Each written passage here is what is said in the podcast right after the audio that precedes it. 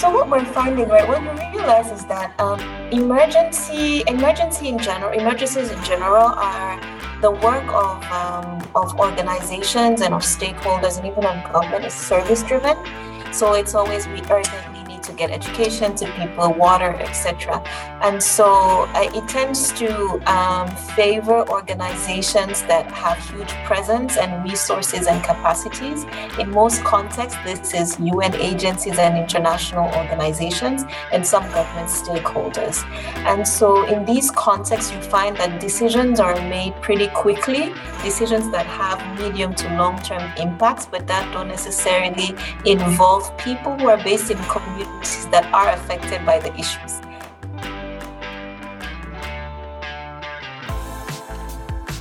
Welcome back to the DFN podcast. I'm your host, Ali. Today, I'll be speaking with the brilliant Nadia Ahidjo about leveraging data for girls' education in emergencies, an important and particularly relevant topic considering we are still living in the midst of a global pandemic. Nadia is a global development professional specializing in the application of gender analysis in philanthropy, advocacy, and policy work. She has over 13 years' experience supporting women's rights organizations in numerous countries and across all regions of Africa. Nadia currently works as the program manager for girls' education in emergencies at Equal Measures 2030. In today's episode, we'll learn more about EM 2030's project on girls' education in emergencies We'll discuss opportunities to engage women's rights organizations in EIE, and we'll talk about how to leverage data to shift power in this area. Nadia, thank you so much for joining us today. Thanks, Ali. It's a pleasure to be here. Now, Nadia, I understand that EM 2030 has been working to better understand the data landscape and to map opportunities for girls' education in Kenya and Burkina Faso. Now, could you tell us a bit about EM 2030's project on girls' education in emergencies and your work with data at the global, regional, and national level? Sure. Um, so, for those who don't know about Equal Measures 2030, we work at the intersection of women's rights organization and data, so gender equality and data. Um, and we really do a lot of work around supporting women's rights organizations um, with advocacy, with capacity support, with research, uh, and just with tracking of the gender equality um, in different countries and in different contexts. Um, because we firmly believe that um, women's rights organizations have important roles to play in decision making spaces, and unfortunately, they are not present enough in these spaces for multiple reasons that you're all aware of. For this project in particular, we're actually looking at um, education systems in Burkina Faso and in Kenya and just thinking about how to make them data driven, uh, but also gender responsive we found in our work that most um, decision making around education in countries uh, could be data driven, but there are a lot of gaps and challenges with the data.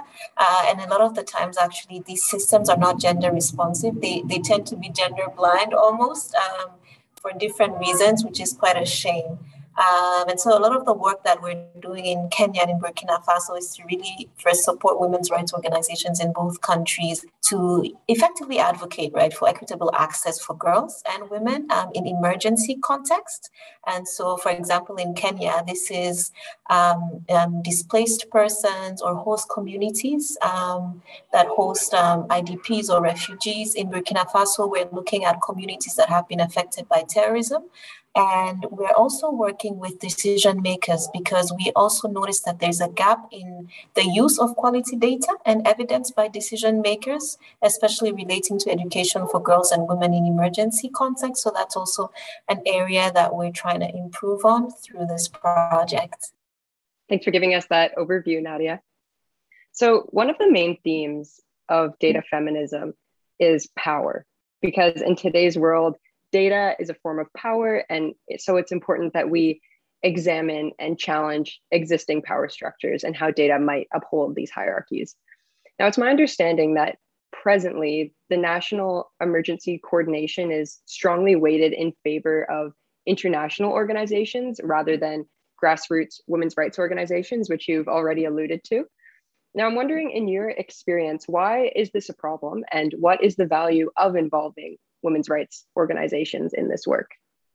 So what we're finding, right, what you realize is that um, emergency, emergency in general, emergencies in general are the work of, um, of organizations and of stakeholders and even of government is service driven.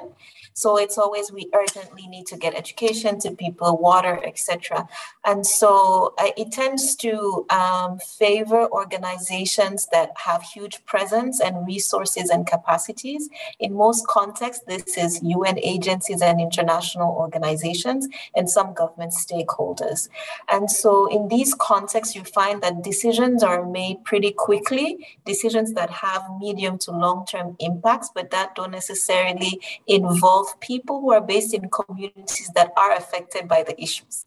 Uh, and for us, this is a huge gap. I mean, how do you invest in education um, in a community that's been affected by terrorism, but you haven't consulted anybody from that community? We know that in most contexts, grassroots associations and women's rights organizations are usually the first responders, right? They're the ones who are present when things happen, and they're the ones who can account, and they're the ones who communities feel closer to, uh, and who communities um, uh, who understand also the lived realities, right, of these communities. And so there's a there's sort of a dissonance in providing um, services and support to communities without necessarily consulting them or involving them or even having them own some of these processes. And you find that in the medium to longer term, also it affects policymaking uh, and decision making on these issues, but it's still done in this vacuum where um, huge members of communities that are respondents that are um, supposed to implement these decisions are active. Um, yeah, so that's that's sort of the challenge that we're finding, but it's also a reflection of international development politics as a whole, and it's not necessarily just uh, in education in emergencies. And what we're finding, for example, in, in Burkina Faso, um, there's only one women's rights organizations in the, there's a, an EIE cluster that makes decisions. Uh, and even when you serve, when we surveyed um, policymakers um, who were, who are part of this cluster and who should know all the members of the cluster because they're they're what like 21 or 22 they said you know the only women's rights organization that we know that's working on this stuff is FAWE but um, we're not really sure what it is exactly that they do. Uh, and you know that tells you really also like there seems to be this expectation that women's rights organizations should go towards policymakers and decision makers but do they even have the access to these spaces or even the capacity right? Because if you're going to be participating in um, conversations that involve policy making, that involve service delivery, then you have to have um, the data that will allow you to actually tell the story and a story that is the reality of many people as opposed to anecdotes. And so I also think that that's sort of some of the challenges that they face um, beyond the resources aspect as well. Okay, I see. And so because these women's rights organizations, the grassroots organizations, are closer to the community. The community feels more comfortable talking to them.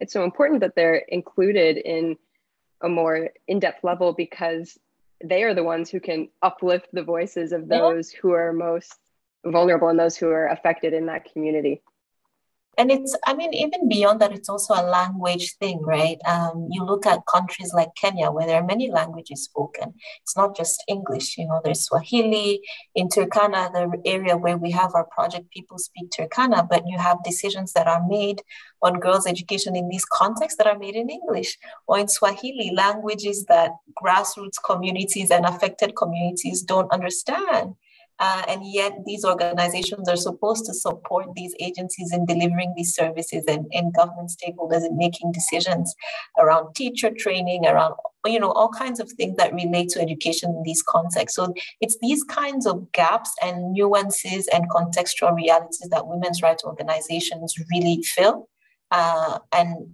that's the value in including them in some of these processes. That's so interesting. I definitely wouldn't have thought of all those nuances, but of course it makes sense. So, of course, these larger organizations have more resources, and as a result, they can collect more. I'm hesitant to say better, but they can they can collect more data. So, I'm wondering what role does data play in upholding this power that these organizations have, and how can we leverage data to shift power from international organizations to those grassroots women's rights organizations on the ground? I mean, in our experience with this project, and when I say our, I mean um, equal measures, but also our partners, FAWE um, Kenya and FAWE Regional, but also IPBF in Burkina Faso, we find that yes these these agencies and government stakeholders of course collect data um, but at the end of the day this data number one usually it's collected by a consultant right that's been hired to go somewhere and collect the data.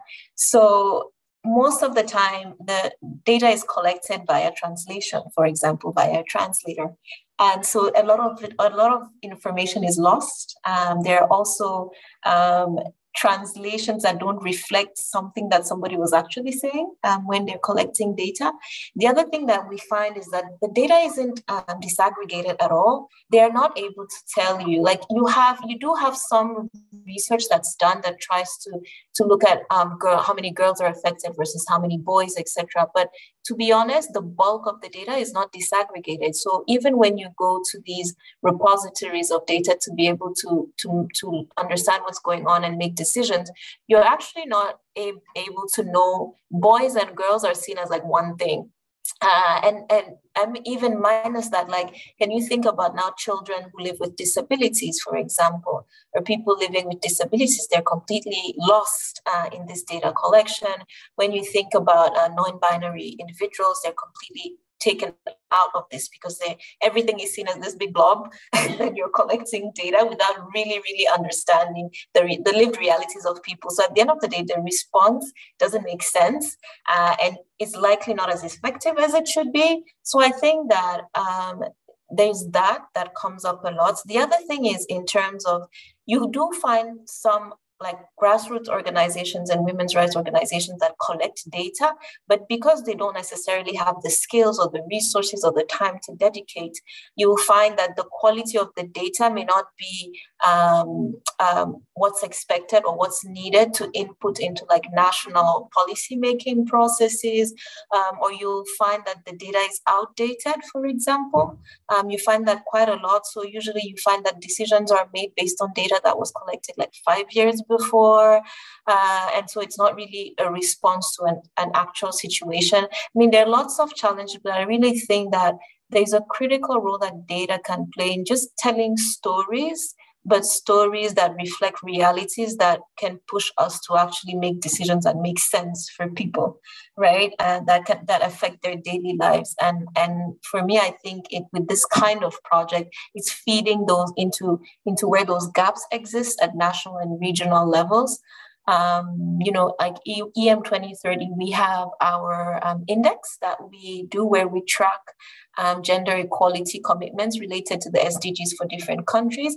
And we do try to fill some of these gaps by showing, okay, you know, um, women feel if, if we continue like this for example like women are never going to feel safe walking alone at night you know that kind of thing.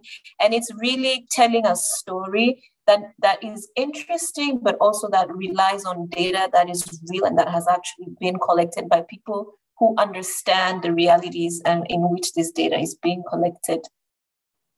On the topic of data quality and telling a story with your data can you talk a bit about how having disaggregated data relates to intersectionality and capturing the different factors that influence how people uh, face the world and the obstacles that they may uniquely face? Sure. I mean, uh, I'll give a simple example, right? This current project that we're working on is on uh, girls' education. Uh, and you find that, you know, when you look at, at some of the graphs, for example, and the data, you'll see that they show you that, you know, in primary school, um, you know, you find girls and boys sort of like 50 50%, right? And then as they progress and they get into secondary school, for example, you see a huge drop of girls um, participating or coming back to school. And a lot of the, the barriers in this sense to girls' education, for example, relates to in school, but also out of school factors. Um, things like um, child marriage, things like, um, you know, parents in some contexts, especially in impoverished contexts, prioritizing boys' education, um, cultural norms, that kind of thing. And so I think that it's important to have disaggregated data because you can begin to understand in specific communities what the barriers are and how to tackle the barriers. For example, if, if many girls in adolescents are not going to school because they don't have um, access to quality SRHR, sexual reproductive health and rights, then that's a problem. If you can provide menstrual um, goods at schools, then you're already fixing part of the problem, right? Part of the issues that prevent girls from attending school. And this is just a small example, but it's really um, important to have that disaggregation so that you really understand that people especially children and young girls and young women uh, face different challenges. Sometimes they face similar challenges, as like when it relates, for example, to teachers and that kind of thing. But oftentimes they also face different challenges, and to be able to address um, their challenges, you have to know uh, who they are and what they face. Um, you find even, for example, a lot now even more so in refugee camps, for example, and in IDP camps, um, there are non-binary children. I mean, this is this is not a secret, right? But nobody's collecting data. Um, and also, I mean, it's a safety issue. Um, if you don't know, then how can you protect? Because we're talking about child protection here, right? But how can you protect if you don't know? Um, thinking about people living with disabilities, it's the same thing. Um, it's really difficult to go to a government or to a, an agency that's not specialized on people living with disabilities and to know actually how many children living with disabilities live in a specific camp. Uh, and how do you make sure that they can go to school? Um, you know, something that simple. And so I think these are some of the questions that come up, and this is where a lot of the investment needs to go because it's even we need to think bigger and we need to think beyond, or you know, we need to know how many boys and how many girls go to school. No, it's not that. There are different um, intersecting identities, and there's a need to really think carefully about what these different identities are and how we can acknowledge all of them in the data that we collect irrespective of who we are. And I feel that um, grassroots organizations and women's rights organizations who live in these communities have this information. Um, but because they don't have the capacity or the resources to actually document it and feed it into national decision making processes, we are not making decisions that really um, address uh, or allow us to address issues on a long term and actually allow us to to change the way things are done right in a way that will be positive in the medium to long term. What you're speaking of right now reminds me of this article that i recently read. It was written from the point of view of an individual who identifies as non-binary and sh- they were advocating for the collection of more disaggregated data specifically when it comes to gender. So, not just having options of male and female, but male, female, non binary, and beyond.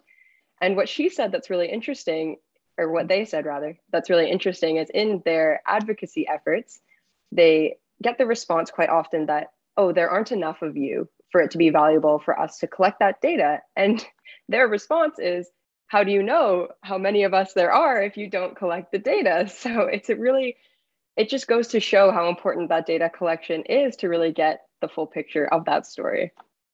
Yeah, definitely. And if you're going to be, and here's the thing, right, about policymakers is that if you're going to be advocating for a policymaker to make a decision, the first question they're going to ask you is how many people?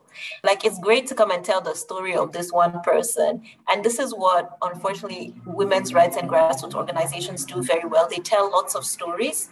Uh, but once you start asking for numbers, which is what, unfortunately, policymakers tend to do, they don't have them. Uh, and so it's also a thing of like, how do we account for everybody in a way that will push policymakers to make decisions? Because that's what, that's where um, the power currently lies, right? So how do you really put um, um, bring policymakers to a place where they understand that they, there are different dynamics that are involved in decision making and that they have to be able to account for and respect everybody um, in the in, in and to be able for them to also be able to interpret and read the data and ask this kind of question uh, because sometimes also policymakers don't ask these questions right when they receive the data and when they have to start passing laws and stuff Exactly. Very, very true. No, Nadia, I think a question that we all have, speaking of girls' education and emergencies and the current landscape, the global landscape that we're living in, what has been the impact of COVID on girls' education and emergencies? I'll tell you one thing is that number one is that the data isn't being collected. So, anybody who is telling you right now that COVID has worsened everything, yes, they are right, but they're not able to tell you by how much or where specifically it's been and what it looks like across different contexts. So, everything that we tell you when we're talking about how COVID has aggravated um, barriers and access to quality education is based on anecdotal information, but it's also sometimes based on experiences with other. Um, other similar pandemics like Ebola, um, or SARS, the, the first the first edition of SARS. So I would say there's that. A lot of it is assumptions. Um, what we have been finding um, through this project, um, with the little data that we've been able to collect, is that you know in some countries schools were shut down. Uh, so and, and and to be honest, most persons don't have access to TV, where they were most of the of the education programs were on television, others were on radio. But if you have a household where there's only one radio, and it's usually the father who has the radio, then you don't have access to school. Others were online, um, and this is what a, a really small percent, percentage of middle class and upper middle class persons who have access to data just so that it can go to they can go to school. So this is what happened when schools were closed. Um, but even when schools reopen, in some contexts, you'll find that economically it wasn't sustainable for many families um, to send all their children to school. So many would prioritize boy children and they'd keep the girls at home um, to, to help with childcare, to help um, in the market, you know, that kind of thing. Again, all of this is anecdotal information. And what we do know is that um, in the next five years, the, the estimates that we had for the number of children that would be enrolled in primary and secondary school are definitely going to be way less because they have been affected globally and not just in Africa by COVID. Um, the other thing that you're also finding is that many, and I'm sorry, my connection is unstable, um, but what we're also finding is that in, in many, many contexts, pushed a lot of families to marry their, their young girls way faster than they had to, even though, you know, this maybe wasn't intentional. So I think the repercussions are, are much more damaging than, than we assume right now. Uh, and we will only know for sure um, if we can begin to collect the data, because for now I don't think there's enough effort that's or resources that's put into collecting data relating to COVID specifically, uh, but also we'll have to look at the the impact around the trends relating to how many children actually are enrolled in school or are able to stay in school. Are you particularly excited about any non-traditional data sources such as citizen-generated data or administrative data that may help us track the effects of COVID 19 on girls' education during COVID in, in more real time? I think a lot of organizations, especially smaller research organizations that are based on the continent, track this data and are producing reports. And so it's it's also a thing of mapping who these organizations are and being able to read some of these stories. Um, but also, we're, we're finding that organizations like INEE, for example, their Mind the Gap reports um, that they release annually also are starting to include um, elements around COVID. So I would say to really get more information around what's happening with COVID relating to education in emergencies, I think INEE is a good resource, especially because they source their data from across the world because they're a global network. Those are the, the from the top of my mind, those are the, the top two that I can think about. Nadia, thank you so much for joining us. We really appreciate it. It was a great conversation that left me feeling inspired and empowered. Thank you, Ali. It was a pleasure to be here. Thank you so much for tuning in to this week's episode, which is the last episode of season one of the DFN podcast. But have no fear, season two is already in the works and we'll be hosting other live events and book clubs over the next few weeks and months that we encourage you to join to connect with your fellow data feminists as we support one another and continue to learn together. To stay up to date on DFN events, Check out our website at www.datafeminismnetwork.org. If you're a fan of the show, follow us on Instagram at Data Feminism Network and on Twitter at Data Fem Network. You can also follow us on LinkedIn, where we post event updates and share job opportunities related to data equity and inclusion.